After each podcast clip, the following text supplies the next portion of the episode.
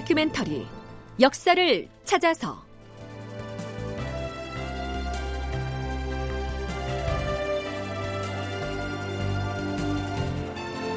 제 710편 인순왕후의 수렴청정 극본 이상락 연출 김태성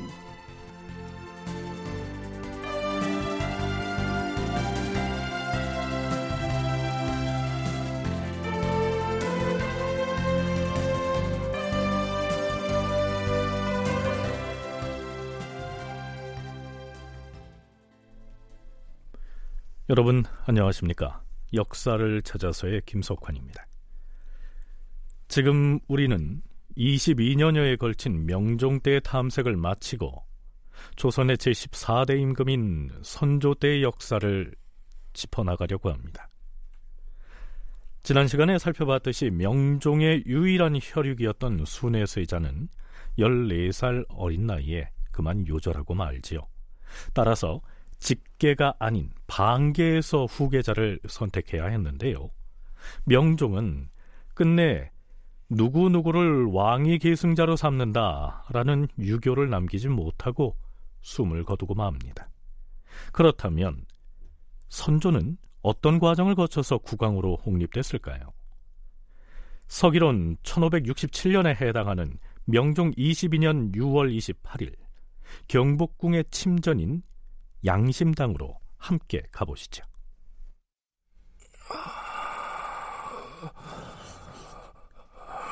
전하, 영의정이 입시하였사옵니다. 전하의 전교를 듣기를 원하옵니다. 주상 전하, 영상이 입시하였사옵니다.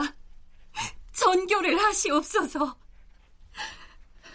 임금이 잠시 눈을 뜨고 무슨 말인가 하려고 했으나 입에 무엇이 가득 든 것처럼 말을 이루지 못하였다. 이준경이 침상 아래로 가까이 가서 큰 소리로 외쳤다. 주상 전하, 신영의정 이준경이옵니다. 그러나 임금은 말을 하지 못하였다. 영의정 이준경과 약방 도제주 심통원이 자신들의 이름을 크게 써서 임금 앞에 보였지만 임금은 감은 눈을 뜨지 못하였다. 주상 전하! 전하께서 평소에 심혈이 있었기 때문에 항상 걱정을 했었지만 예전에는 이처럼 심하지는 않았는데 이 지경에 이르고 보니 매우 만극합니다. 신이 입시하였는데도 전하께서 끝내 전교를 하시지 못하시니 신 역시 망극하옵니다. 작년에도 증세가 매우 위중하기는 했으나 이내 회복되었기 때문에 이번에도 그때처럼 되기를 바랄 뿐이었는데 오늘의 증세는 그때와는 다른 듯하옵니다. 환우가 조금 덜하기를 기다렸다가 경들을 부르려고 하였는데 끝내 말씀을 못하시니 이를 어찌해야 좋을지. 중전마마, 지금 전하께서는 전교를 내리지 못하실 듯하옵니다. 혹 대비마마께 전교하신 바가 있었사옵니까? 네, 전교는 임금이 내리는 명령이지요. 이준경을 포함한 대신들이 애타게 기다렸던 그 전교는 다름이 아니라 왕위를 누구에게 물려주겠다 하는 바로 그 한마디입니다. 자, 영의정 이준경이 중전인 인순왕후를 향해서 명종으로부터 들은 얘기가 없었느냐 이렇게 물었는데요. 그렇다면 인순왕후는 뭐라고 대답할까요? 내가 지난 을충년에 업문으로 하소한 일이 있었는데 그 일은 경들도 다 잘 알고 있는 바가 아닙니까? 그 사람으로 정할 것이오. 을충년의 언문으로 하서했다고 했습니다. 1년 전에 명종이 혼수 상태에 빠졌을 때 중전인 인순 왕후가 덕훈군의 셋째 아들인 하성군 이균을 불러서 명종의 약시중을 들게 했던 바로 그 일을 얘기하고 있는 것이죠. 하지만 건강을 회복한 명종은 그걸 없던 일로 해버렸지요. 그런데 인순왕후는 왕실의 최고 어른으로서 후계자를 정해야 하는 이 상황이 되자 1년 전에 자신이 내렸던 언문교서를 상기하면서 이균으로 하여금 보위를 잇게 하겠다 이렇게 결정을 한 것입니다. 서울대 규장각 한국학연구원 송웅섭 선임연구원의 얘기 들어보시죠. 명종이 이렇게 그 명확하게 언급하지 못하고 이제 사망하는 이런 상황에서 이전에 시약을 하게 했던 하성군이 어, 인수나무가 결정한 사람이기 때문에 또는 그것은 왕실의 나름대로의 어떤 입장들이 반영되어 있는 것이기 때문에 큰 무리 없이 왕실과 조종 신료들 모두에게 다 공인될 수 있는 어떤 그런 전거가 되는 것이죠. 전례로서 이전에 언급하셨으니까 그 하성군이 되는 게 마땅하다라고 하는 얘기가 나왔을 때 많은 사람들이 이제 수긍할 수가 있게 되는 것이죠. 그럼 이 사람들이 얼마나 이 외척 정권의 불안감을 갖고 있는가를 볼 수가 있는 거죠. 심통원이 또 조작을 해가지고 뭔가를 또 이렇게 외척 정권을 계속 이어가는 게 아닌가라고 하는 거에 사람들이 모든 관심이 다 있는 것이죠. 심통원이 권력을 잡아서 또다시 외척이 득세하는 정치가 이어지는 것이 아닌가 사람들이 걱정을 했다고 했는데요. 한밤중에 명종의 병세가 위급해지자 중전이 대신들을 불러오라고 했을 때 약방 도제조인 심통원이 제일 먼저 명종의 침소에 들어왔지요. 바로 뒤를 이어서 영의정 이준경이 의정부에서 유숙을 하고 있다가 급히 들어왔기에 망정이지 하마터면 심통원에 의해서 후계자가 조작됐을지도 모른다 이런 얘기입니다. 사관도 당시의 상황에 대해서 이런 논평을 덧붙이고 있습니다. 임금의 유언을 전하려는 그 밤에 대신들을 불렀을 때 심통원이 제일 먼저 들어갔다. 만약에 임금의 유교가 심통원의 손에서 조작되어서 대소신료들에게 전해졌더라면 어떻게 되었겠는가? 크게 두려워할 일이 일어났을 것이다. 다행히 하늘이 도와서 소인배가 손을 쓰지 못하게 되었으니 불행 중 다행이라 하겠다. 네, 여기에서 불행 중 다행이라고 한 것은 그날 밤 영의정 이준경이 퇴청을 하지 않고 의정부에서 유숙을 하고 있다가 뒤따라 들어왔던 그 상황을 두고 하는 말입니다. 경희대학교 한춘순 교수의 얘기 들어보시죠. 후사 문제라는 것은 원래는 신하들이 거론할 수 없는 얘기인데 이때는 이제 비상시국이고 조정의 안정을 기할 필요가 있었기 때문에 계속 그러는데 심통원만 홀로 입시에 있다면 정말 어떤 일이 발생했을지는 정말 아무도 모르죠. 심통원이 믿을 수 있는 인물이 아니지 않습니까?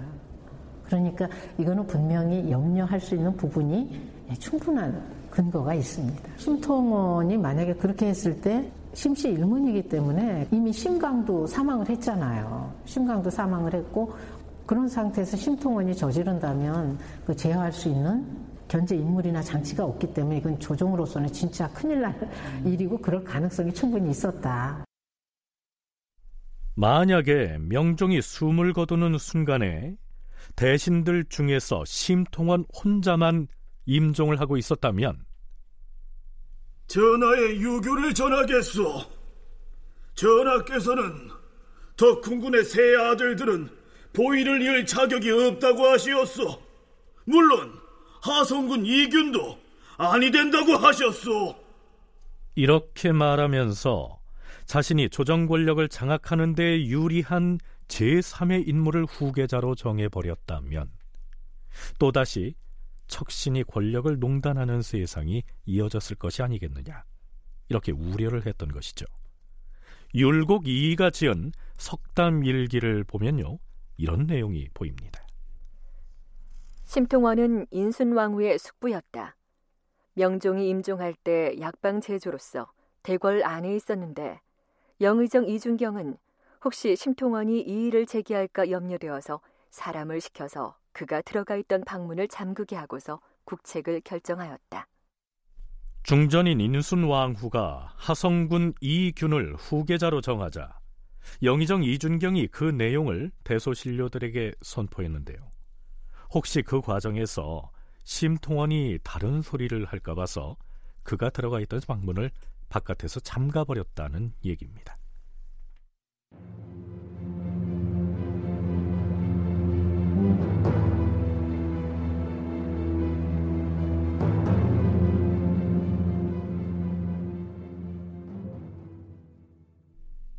하성군 이균이 명종의 뒤를 이어서 보위에 오른 데에는 영의정 이준경의 역할이 매우 컸습니다.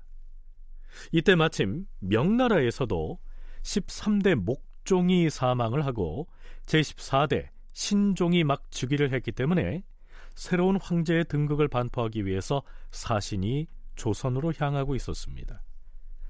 명나라 사신은 평안도 안주에 이르러서 명종의 부고를 듣게 됐다는데요. 열려실 기술에 의하면 명나라 사신 허국이 역관, 즉 통역관과 이렇게 얘기를 나눈 것으로 기술돼 있습니다.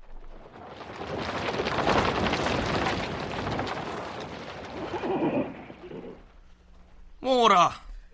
조선의 임금이 돌아가셨다고 하였는가? 그렇습니다. 어젯밤 축시에 흥서하시었습니다.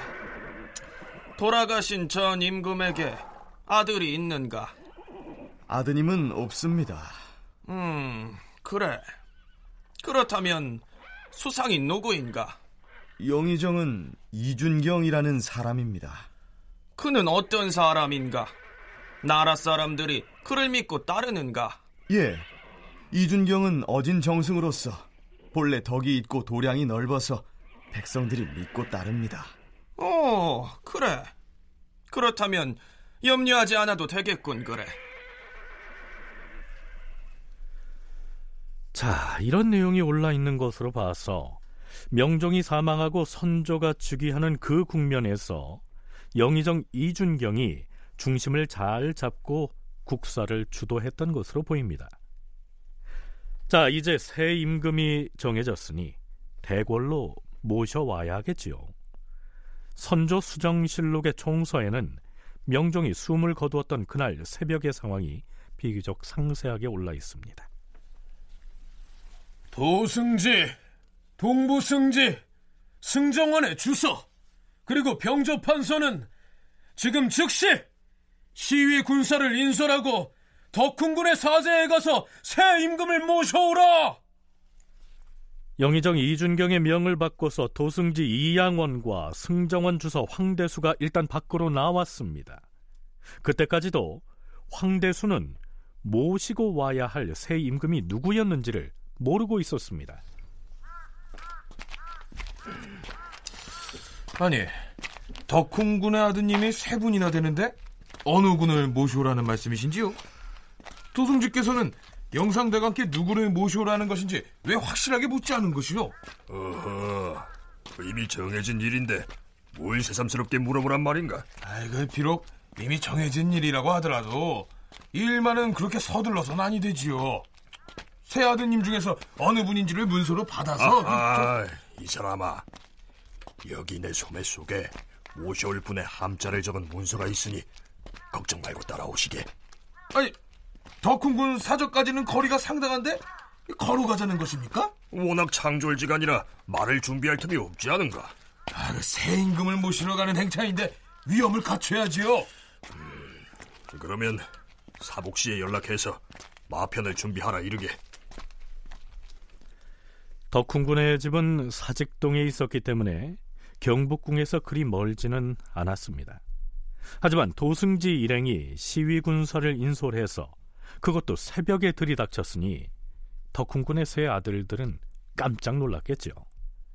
세 아들 중에서 누가 하성군 이균인지 얼굴을 확인하느라 또 한바탕 구산을 떨게 됩니다.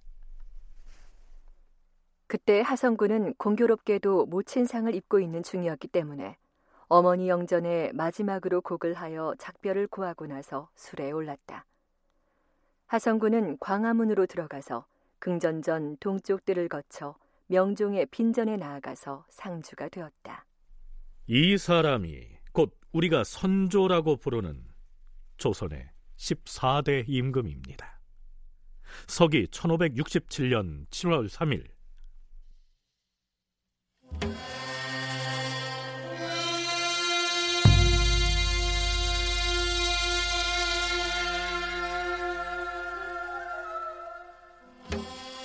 임금이 긍전전에서 즉위하였다. 처음에 문무백관이 예절을 갖출 것을 청하였으나 임금이 굳이 사양하며 빈전에서 나오지 않았다. 대신들이 간청을 하고 왕비 역시 굳이 청하자 나오기는 하였으나 또 감히 옥좌에는 오르려 하지 않았다. 대신 이하 모든 신료들이 두세 번 권한 다음에야 자리에 올라 백관들로부터 하례를 받았다. 임금은 왕비를 높여서 왕대비로 정하였으며 전국에 옥에 갇힌 사형수 이하의 죄인들에게 대사면령을 내렸다. 왕대비가 비로소 수렴청정을 하였다.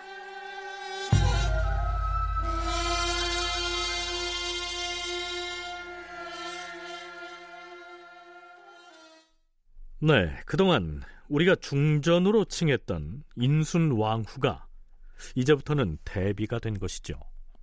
자, 그런데요. 선조가 즉위했을 때 나이가 16살이었습니다. 만으로는 15이죠. 따라서 대비인 인순 왕후가 수렴 청정을 하는 문제를 두고 논란이 벌어집니다.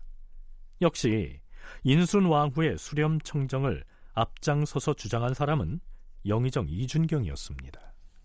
대비마마, 보위를 이으실 분이 나이가 아직 어리니 모든 정무는 대비께서 수렴을 하시면서 임시로 함께 처분하셔야 할 것이옵니다.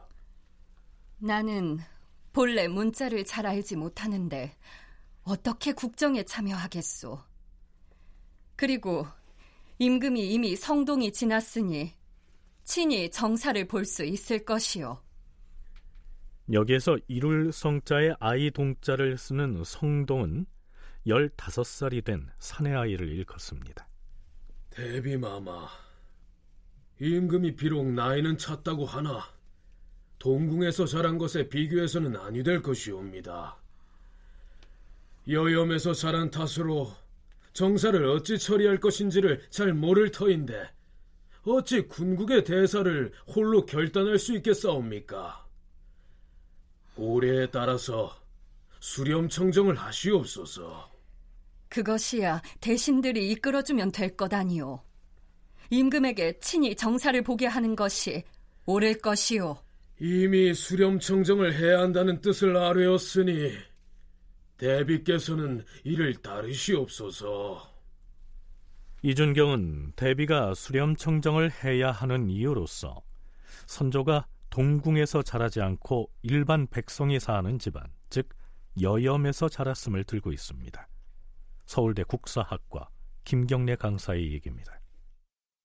사실 이제 왕조 사회에서 왕위는 세습이 될 때 정권의 안정성이랄까 정치 안정성을 확보하는 가장 핵심적인 시스템 중의 하나가 이런 식의 체자를 정해서 그 세자에게 아주 계속 서연이라는 왕에게는 경연이 있다면 세자에게는 서연이라는 제도를 통해서 계속 신료들과 학습하는 트레이닝을 과정을 거치게 함으로써 어떤 자질을 가진 세자라도 어느 정도의 기준에 맞는 그런 자질을 갖추도록 하는 시스템이 있었는데 사실 이제 선조는 그런 기회를 사실 가지지 못했다는 것은 그런 일반적인 기준에서 봤을 때는 상당히 좀 리스크가 있는 그런 상황이었던 것은 분명하고 더군다나 선조가 조선 이때까지 오는 과정에서 처음으로 반개 출신으로 왕위에 오른 또 군주입니다. 국왕이 경연을 통해서 공부를 한다면 세자는 서연을 통해서 장차 군주로서 갖추어야 할 지식과 덕목, 즉 제왕학을 학습하죠. 그런데 우리가 앞에서 살펴봤듯이 선조는 왕실의 반계 출신으로서 급작스럽게 국왕으로 옹립되는 바람에 준비가 전혀 안 돼 있었습니다. 그 때문에 대비가 청정을 해야 한다. 이런 얘기인데요. 그런데요. 영의정 이준경을 포함한 대신들이 수렴 청정을 주장한 것을 두고 사관은 매우 비판적인 논평을 싣고 있습니다. 수렴 청정을 하는 것이 비록 우리나라 조종조로부터 내려오는 가법이기는 하나 이는 다만 임금의 나이가 어릴 때 부득이해서 하는 일이다. 지금 임금의 나이가 이미 성동을 넘었고 대비가 두세 번이나 사양을 했으니 대신된 자들은 수렴 청정으로 인하여 여러 세대 동안 있어왔던 잘못을 오히려 바로 잡았어야 한다. 한갓 옛 일을 따르는 것만 알고 잘못된 일을 따라서는 안 된다는 사실은 왜 모르는가? 국정이 임금에게서 나오지 못하게 하였으니 대신의 도리가 어찌 이래야만 하겠는가? 아, 애석하기 짝이 없도다. 어린 명종이 즉위했을 때 수렴청정을 했던 문정왕후가 윤원영 등과 함께 권력을 농단했던 아픈 기억이 있죠. 그런 일이 다시는 없게 하는 것이 대신의 역할일 텐데 이준경 등이 그 반대의 태도를 취한 데 대해서 비판을 가하고 있는 것이죠. 서강대 계승범 교수는 수렴청정을 두고 이처럼 견해가 엇갈린 배경을 이렇게 설명하고 있습니다. 주로 이제 좀 명종 때부터 벼슬을 높은 벼슬을 한 사람들 그러니까 윤원영이나 그런 그 소윤파 쪽에 휩쓸리지 않았지만 그래도 뭔가 국가 조정의 원로로서 조정의 중심을 잡아주던 사람들 이 사람들은 아무래도 인순왕후에 대해서 잘 알지 않겠어요? 그러니까 좀 수렴 청정을 좀 하자. 요 징검다리를 밟고 건너가는 게 더 부드럽지 않겠니? 그런 축이 하나 있고 근데 젊은 사림들은 참을 수가 없죠. 인순왕후부터가 비록 여성이기 때문에 척결 대상은 아니지만 엄밀히 말하면 척결 대상일 수 있는 거거든요. 그러니까 선조가 이미 성인이 되었고 교육은 우리가 앞으로 시키면 되는데 뭘 수렴 청정을 또 해. 이런 식으로 좀 반발이 좀 있었던 것이죠. 그래서 실제로는 잠깐 하게 되죠. 결국은 선조 제위 초기 8개월여 동안 명종 비인 인순 왕후가 발을 내려서 얼굴을 가리고서 정사를 살피게 된 것입니다.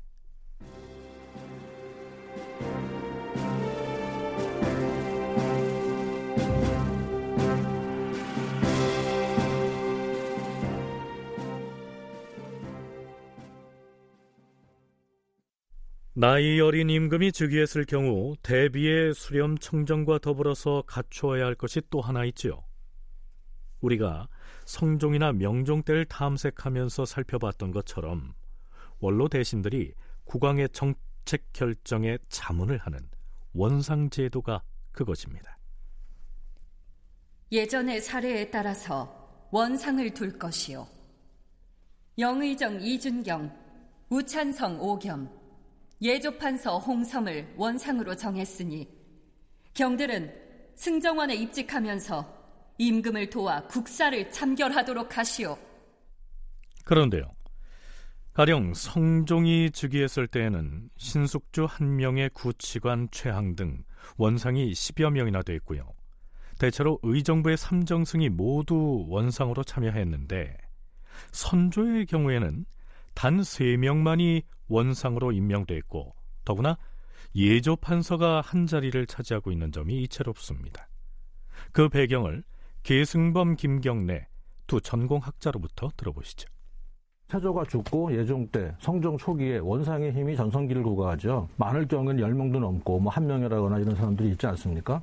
그러니까 이것은 빨리 그 시기만 빨리 하고 바로 해체하고 정상적인 왕정으로 돌아가야 하는데 이게 좀 만만치가 않은 게 전통적으로 어린 사람이 왕위에 있다거나 아니면은 국상 기간일 때 이때는 지금 새로 즉위한 왕이 경황이 없잖아요. 그럴 때는 원상을 좀 해서 승정원에서 대신 모든 일을 처리해 주는 그런 역할을 하는 게 원상인데 이게 하여간 비공식적인 임시 조직이기 때문에 정통을 추구하는 사림들은 원상제에 대해서 썩 유쾌하게 좀 우호적이질 않아요. 특히 세조 이후부터 성종 거치면서 이 원상들이 바로 이 살인이 싫어했던 훈척의 대명사들이거든요. 그러니까 웬만하면 축소해 나가는 거고, 그러니까 여기도 이제 영의정이니까 어쩔 수 없이 하는 거고, 지금 상중 아닙니까? 예판이 당연히 필요하죠. 세조는 여러 차례 실록을 보면 아들에게 이 대신들을 잘 예우해라. 이 사람들이 정치적으로는 신하지만 단지 왕과 신하의 관계가 아니라 거의 동지다. 아버지의 동지니까 이 사람들을 잘 예우하라. 이런 부탁하는 발언들이 많이 나오거든요. 그러니까 그런 것들을 받아서 성종되는 이 사람들이 대거 또 정치에 참여하고 성종으로서는 그런 정치적 상황을 오히려 극복하는 게 과제였던 것이었고 그러니까 명종대의 경우에도 인종대의 그 신료들이 계속 남아서 그 사람들이 대신들이 대거 참여할 수 있었다면 근데 사실 선조 같은 경우에는 오히려 정치적 연속이나 계승보다는 단절의 시기였기 때문에 이게 명종대 신하들이 물론 이준경과 같은 또 몇몇 대신들이 참여를 하지만 대거 정치에 참여하는 것이 오히려 좀 거부해야 될 그런 상황이 아니었나. 성종이나 명종의 경우에는 선왕을 보필했던 대신들이 새로 즉위한 어린 임금을 대를 이어서 보좌함으로써 선대의 유업을 계승했는데 선조가 즉위했을 때에는 이미 살림 세상이 돼서 선대 임금 시기에 권력을 장악했던 원로들은 오히려 청산 대상이 됐기 때문에 그들을 대거 원상으로 삼을 필요가 없었다는 얘기입니다. 그래서 삼정승 중에서는 영의정 이준경만 원상으로 참여했고 예조 판서는 명종의 장례 절차 등을 자문하기 위해서 부득이 포함된 것이다. 이런 얘기입니다.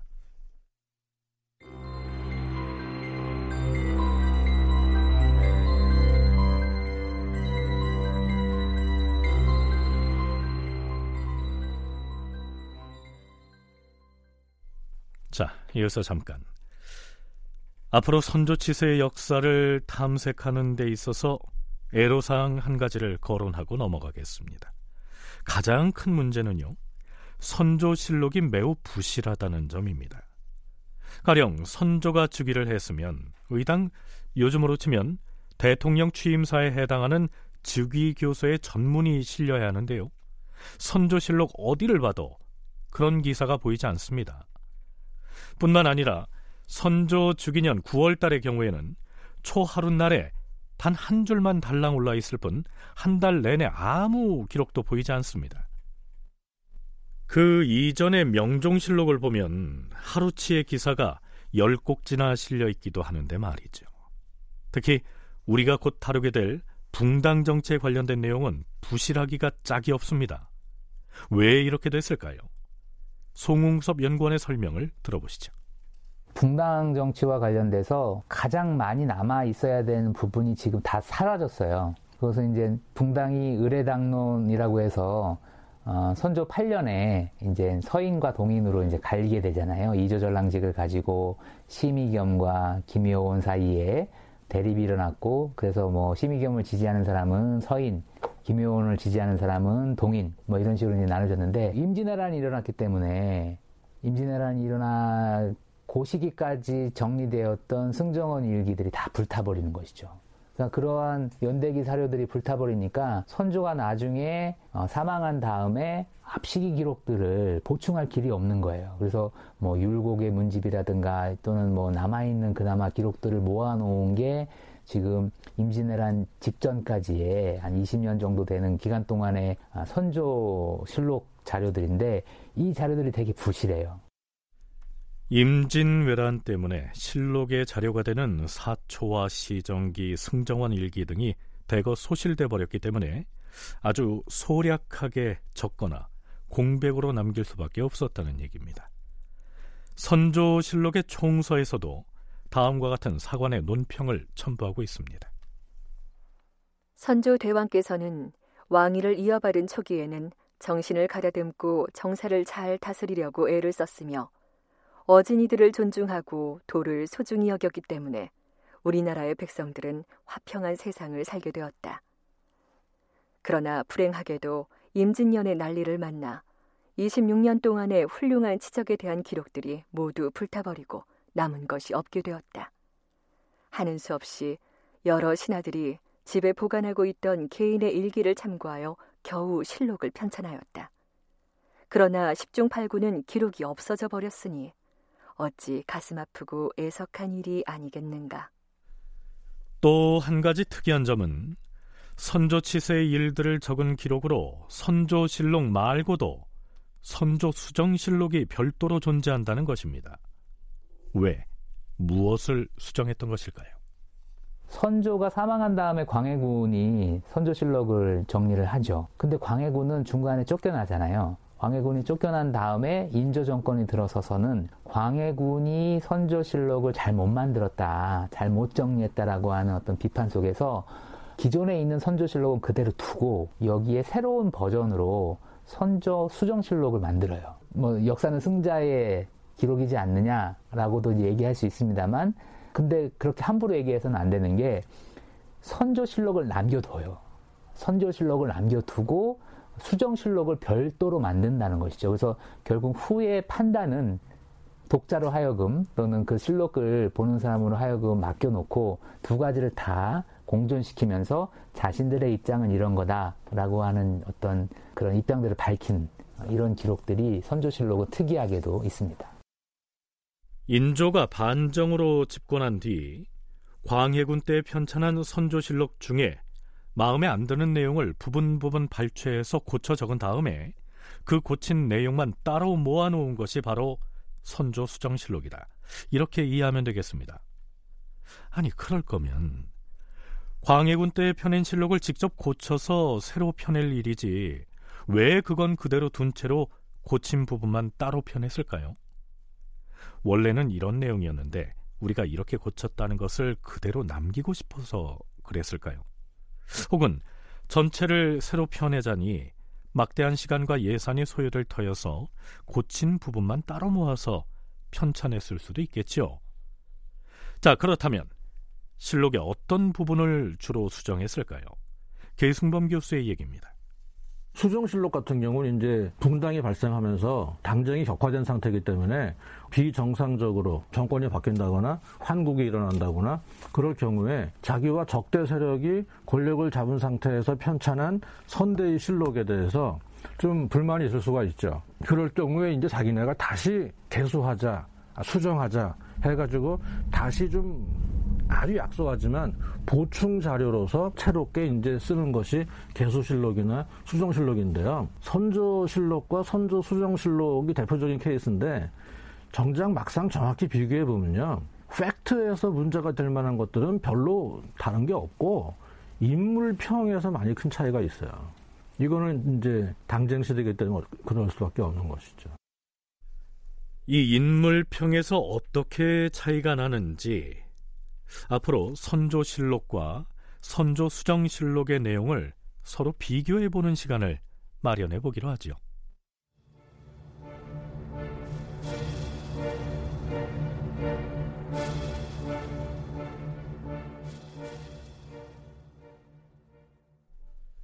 자, 그럼 선조가 즉위해서 맨 먼저 처결했던 국사는 무엇이었을까요? 과인이 살펴보건대 종전에는 대궐의 환관이 너무 많았어요. 앞으로는 그 수를 절반으로 줄이도록 하시오. 임금이 이렇게 명하고는 언제나 문을 닫고 묵묵히 앉아서 내시들과 접촉을 하지 않았으므로 조야에서는 임금의 성덕이 성취되기를 기대하였다. 네, 물론 수렴 청정이 이루어지고 있었기 때문에 이런 조처가 선조의 독자적인 결정에 의해서 취해졌다기보다는 대비인 인순 왕후나 원상인 이준경 등의 주청을 받아들여서 내린 결정이었겠지만 즉위를 하자마자 환관의 수부터 줄인 것은 그 의미가 작지 않습니다.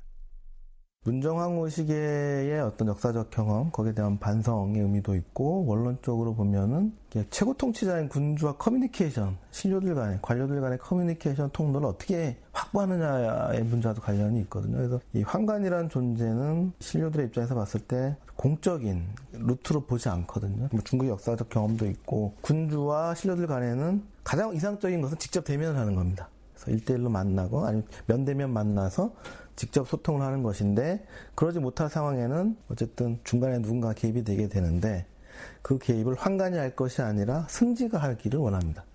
그래서 정식으로 뭐 문과를 통하거나 아니면 뭐 음사를 통해서든 관료가 된 승지들이 중심이 돼서 비서기구인 승지가 중심이 돼서 환관은 문과나 무과 등 과거를 통해서 등용된 관리가 아니고요. 임금의 시중을 드는 일종의 그림자 부대지요. 자고로 예로부터 환관이 바로하면 나라가 망한다 라고 했습니다. 임금이 승정원을 통해서 왕명을 출납하지 않고 사적으로 환관을 통하는 경우 여러 폐단이 생긴다는 것이 당대의 인식이었습니다. 더군다나 문정왕후가 내수사의 환관을 통해서 백성의 토지를 탈점하는 등 국정을 농단했던 기억을 상기하면 즉위를 하자마자 임금의 시중을 들어왔던 이 환관의 수를 반으로 줄인 것은 아마도 사림의 요구를 반영한 조처가 아닌가 여겨집니다. 즉위해서 정사를 살피던 첫날 이런 일도 있었습니다.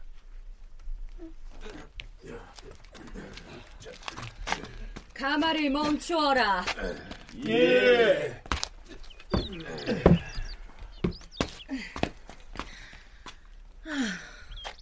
여기가 주상 전하께서 거처하시는 대궐이란 말이지.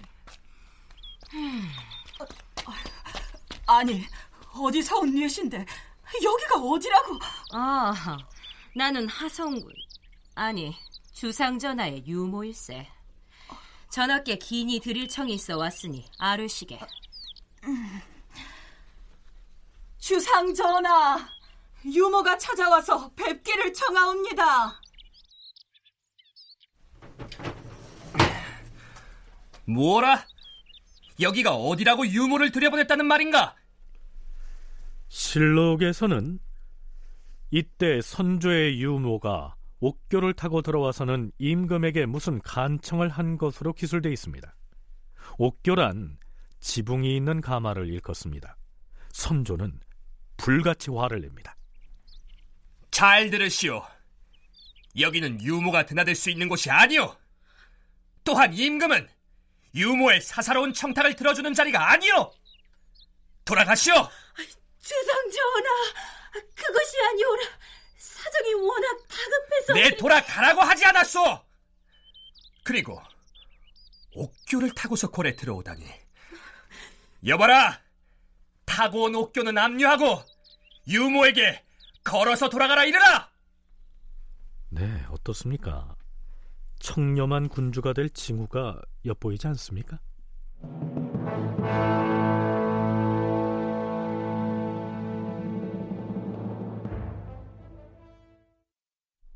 선조가 즉위하고 조정의 권력을 사림이 장악하는 국면이 되자 명종 때 척신세도가로서 위세를 떨쳤던 인물들 중에 불안을 감추지 못하는 인물이 있었습니다. 대비 인순왕후의 외숙 심통원이었지요. 이정형이 찬술한 동각잡기를 보면 어느 날 심통원이 공개석상에서 동갑나기인 영의정 이준경에게 이렇게 말한 것으로 기술돼 있습니다.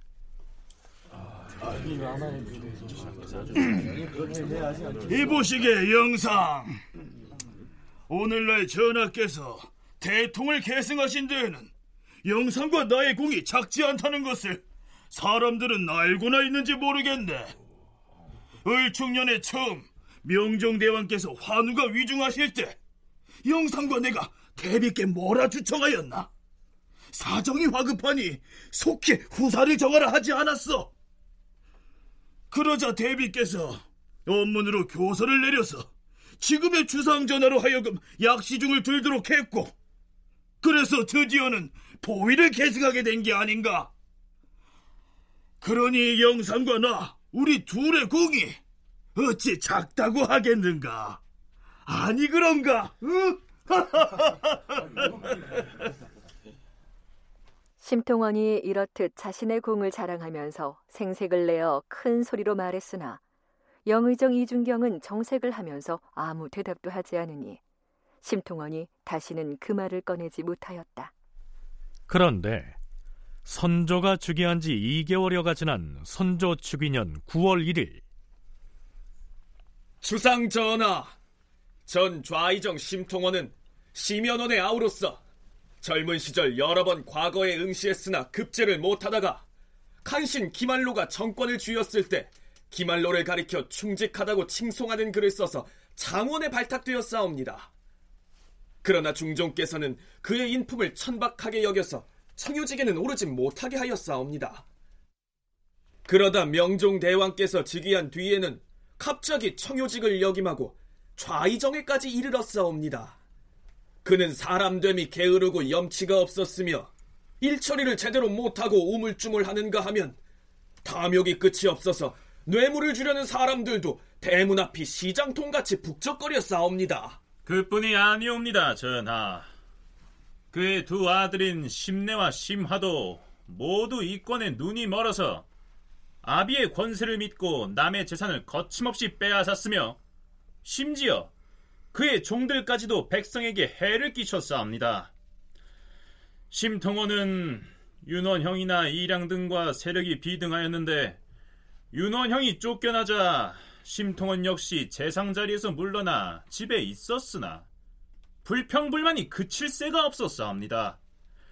그리하여 사림들은 그가 혹시 큰 화를 빚어내지 않을까 하고 모두 걱정하였사옵니다. 전하, 심통원을 유배형에 처하시옵소서.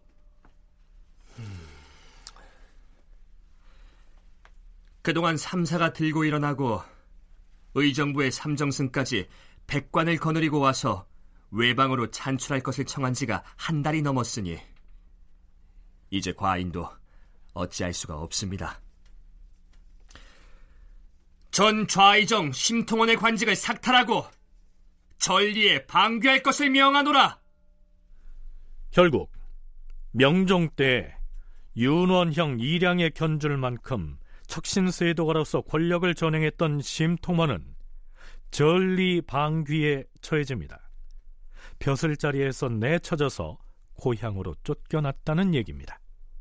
일단은 새로 개혁을 원하고 훈척 세력, 명종 때의 그 적폐를 청산하고자 했던 젊은 사림들이 볼 때 심통원은 그 적폐의 대상에서 벗어나기 어려웠던 것이 아닌가. 어떤 첫 번째 숙청을 할 때 상징적인 인물이 심통원이 아니었을까. 만약에 윤원영이 살아 있었다면 윤원영을 완전히 능지처참했겠죠.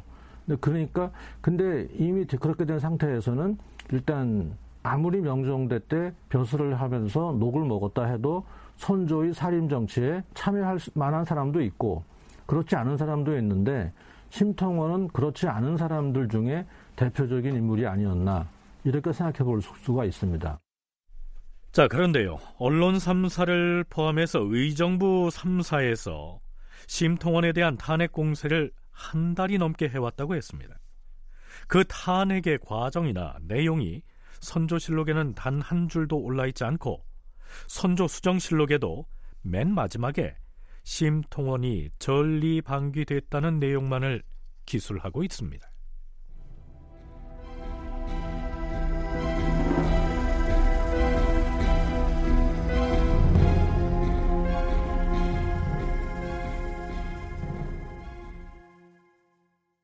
자, 그렇다면 20년이 넘게 이어져 온 명종치세의 적폐를 청산하는 일이 심통원 한 사람 쫓아내는 것으로 끝날까요?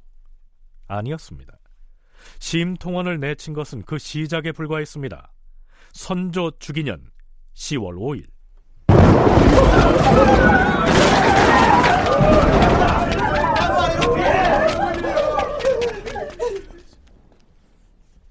대비마마, 오늘이 10월하고도 조다세이옵니다.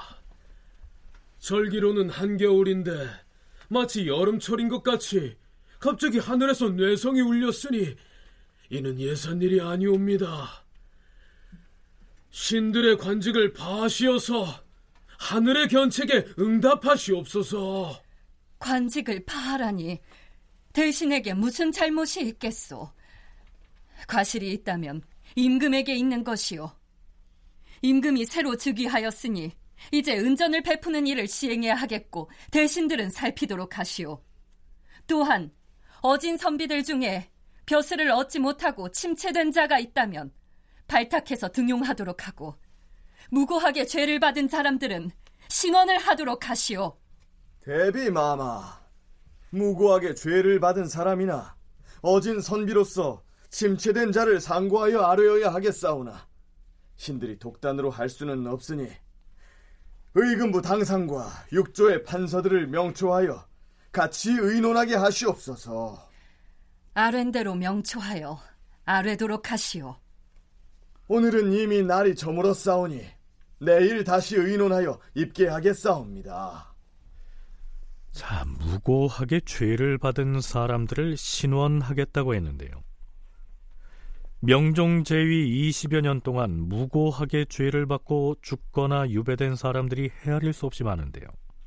그렇다면 이때 신원의 대상이 된 사람들은 어떤 면면일까요? 다음 날 편전에서 수렴 청정이 이루어집니다. 인순 왕후 앞에 발이 드리워지고 임금인 선조가 대비 앞에 자리하는 방식으로 정사를 논하게 된 것이죠. 주상, 을사년 이후로 억울하게 죄를 입은 사람들 중에서 유배형을 받았거나 관직을 삭탈당한 사람들에 대한 복관의 명을 내리세요. 네, 대비마마. 경들은 들으시오. 을사년에 죄를 입은 사람들 중에서 노수신, 유희춘, 김난상, 유감, 이원록 등에게 관직을 돌려주도록 하시오. 성은이 망극하옵니다, 전하. 성은이 망극하옵니다, 전하. 그렇다면 앞에서 거명한 사람들은 무슨 죄를 지었으며 어떻게 복직이 됐을까요?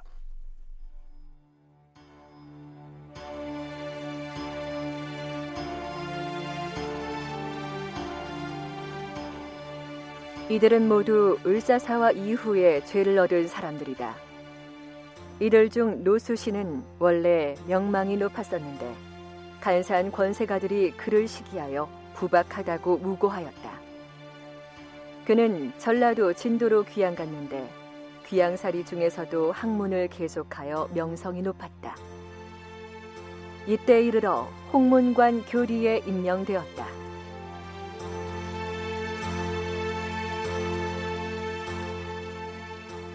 유이춘과 김난상은 학식이 해박하고 뛰어난 기억력을 가지고 있었는데 그들 역시 을사사화 때의 죄를 입어서 유희춘은 함경도 종성으로 김난상은 경상도 남해로 귀양 갔다가 20여 년 만에 모두 복간이 되었다.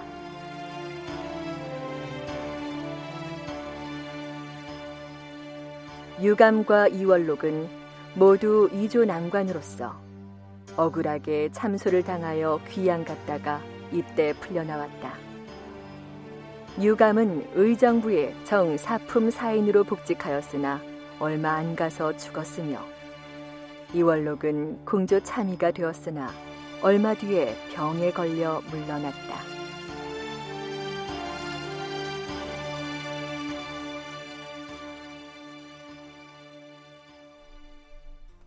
을사사화 때 화를 입은 사람들 중에서 유배돼 있던 사람들에게 먼저 관직을 돌려주는 조치를 취합니다. 명종 즉위 초에 일어났던 을사사화에 대해서는 이미 상세히 짚어봤죠. 중종 말년에 중종 사후에 누가 즉위할 것인가를 놓고 상당히 알력이 많았거든요. 그러니까 인종을 지지했던 사람이 당연히 있을 것이고 나중에 즉위하는 명종을 즉위했던 사람도 분명히 있을 텐데 인종이 이제 후사가 없이 한 10여 개월 만에 죽지 않습니까? 그럴 경우에 그러면 후사가 없으니까 동생인 명종이 그냥 즉위하면 돼요. 별 문제가 되는 게 아닙니다. 근데 이제 한번 왕위에 누가 앉아할 것인가 가지고 한번 싸웠던 사람들은 요게 풀기가 쉽지 않아요. 거의 한쪽이 죽어야 되거든요. 그런 면에서 이제 명종을 지지했던 이른바 소윤 사상이 열린 거죠. 첫 번째는 영모를 몰아가지고 유님을 지지했던 사람들을 쳐냅니다. 정확히 말하자면 명종 1년이 을사년이었기 때문에 그때 문정왕후와 윤원영 등이 대윤 세력인 유님, 유관, 유인숙 등을 처형한 사건이 을사사화지요. 그런데 명종 2년에 일어났던 양재역 벽서 사건과 명종 4년에 충청도 충주 출신의 선비들을 대거 처형했던 이홍윤의 옥사 등 이 모두가 그 연장선상에 있다 해서 통칭해서 을사사화 이렇게 부르는 것입니다. 따라서 여기에서 을사사화 때 화를 입었던 사람들을 신원한다 하는 이 말은 이 모든 사건에 연루된 사람들의 억울함을 풀어준다는 뜻이 됩니다. 자, 그런데요. 그렇다면 대비인 인순왕으로서는 이 사건들이 남편인 명종의 치세에 있었던 일인데 죄인으로 처벌받은 사람들을 용서하는 이 일이 부담이 되지는 않았을까요? 16세기 중엽 인순 왕후의 정치 참여와 수렴 청정이라는 논문의 저자 김우기는 이렇게 기술합니다. 을사사와 피와인들의 신원과 복용에 대한 조처를 인순왕후가 처음 제기하였다는 점이 주목된다. 을사 피와인들의 신원과 복용이 과거 정치의 청산을 위한 것이라면 과거 정치에 비판적이었던 살인파를 중심으로 하는 신료들이 먼저 제기하는 것이 순리일 것이다. 그러나 인순 왕후가 겨울철에 발생한 천둥 번개를 명분으로 하여 이를 제기하였다는 것은 또 다른 의미가 있다. 문정왕후의 사망 이후 남편 명종이 본격적인 친정을 위해 노력할 때 을사사와 피아인들을 부분적으로 사면을 했던 조처의 연장으로 볼 수 있는 것이다. 김경래 강사는 선조 주기 초에 이루어진 을사사와 피화인들에 대한 이러한 신원과 복관의 의미를 이렇게 분석하고 있습니다. 단지 과거에 대한 어떤 평가로 그치는 것이 아니라 현재적 정치 상황이기도 하고 앞으로 우리가 어떤 방향의 정치를 하겠다는 것을 또 보여주는 그런 제스처이기도 하거든요. 그래서 이 을사사 피와인들을 복권한다는 거 그리고 나아가서 뭐 살아있는 사람들 중에는 일부를 등용한다 이런 것들은 아 우리가 앞으로 이런 방향으로 정치를 하겠다는 것을 이제 사대부들에게 보여주는 작업이죠. 그러니까 단지 과거에 그치는 일이 아니라 현재 미래를 보여주는 자신들의 어떤 정치적 지향 이런 것들을 보여주는 것이고 또 과거에 대한 얘기로 더 돌아가면 이 명종대 명종 정권 명종대의 윤원영 같은 사람들이 정권을 잡을 수 있었던 계기가 을사사화이기 때문에 그런 척신 정권의 정치적 정당성, 도덕적 정당성을 부정하는 또 그런 효과도 갖고 오는 것이죠. 단순히 과거의 잘못을 바로잡는다는 의미뿐만이 아니라 장차 정치를 어떻게 해나갈 것인지 그 방향을 제시하는 성격도 함께 지니고 있다. 이런 얘기지요. 또 한 가지 명종 때와 달라진 점이 있다면 을사년에 일어난 사건을 사화라고 지칭하고 있다는 사실입니다. 사화란 살인, 즉 선비들이 억울하게 화를 당한 사건을 뜻하지요. 즉 명종 때 일어난 일련의 사건들이 잘못됐다. 이렇게 선언을 한 셈이죠. 윤원영이 이제 몰락하고 명종이 죽고 문정하고 죽고 뭐 이런 상태에서 이제 살인의 선상에 되었다라고 하니까 을사사화가 잘못이었다. 그건 정말 사화다. 당시에는 사화라고 안 부르거든요. 국가 공인적으로는 이거는 그냥 역모사건 처벌한 거예요. 근데 그거를 사화로 승격시켜주고 억울하게 피해를 입었다 하니까 선조가 엄밀히 말하면 무력을 동원해서 반정을 한 건 아니지만 당시 시대 분위기는 중종 반정한 이후 조광조가 이제 개혁을 얘기하고자 할 때 그때의 분위기와 상당히 유사해요. 그러니까 적폐를 청산해야 한다는 거죠. 그럼 어떻게 해야 합니까? 그 적폐의 주인공들에 의해서 피해를 당했던 사람들. 그 사람들이 누구냐? 누가 더 많은 피해를 입었냐? 그룹을 만들고 그 사람들을 복권시켜주고 이제 그렇게 나가는 거죠. 다큐멘터리 역사를 찾아서 다음 주 이 시간에 계속하겠습니다.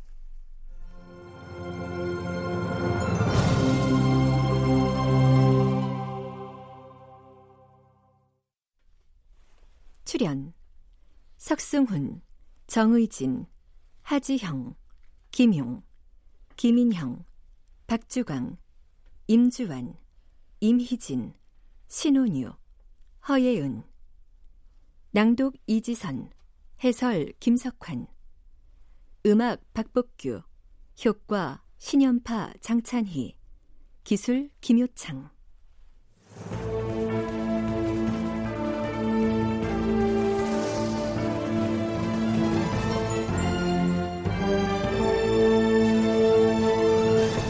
다큐멘터리 역사를 찾아서 제 710편 인순왕 후의 수렴 청정 이상락 극본 김태성 연출로 보내드렸습니다.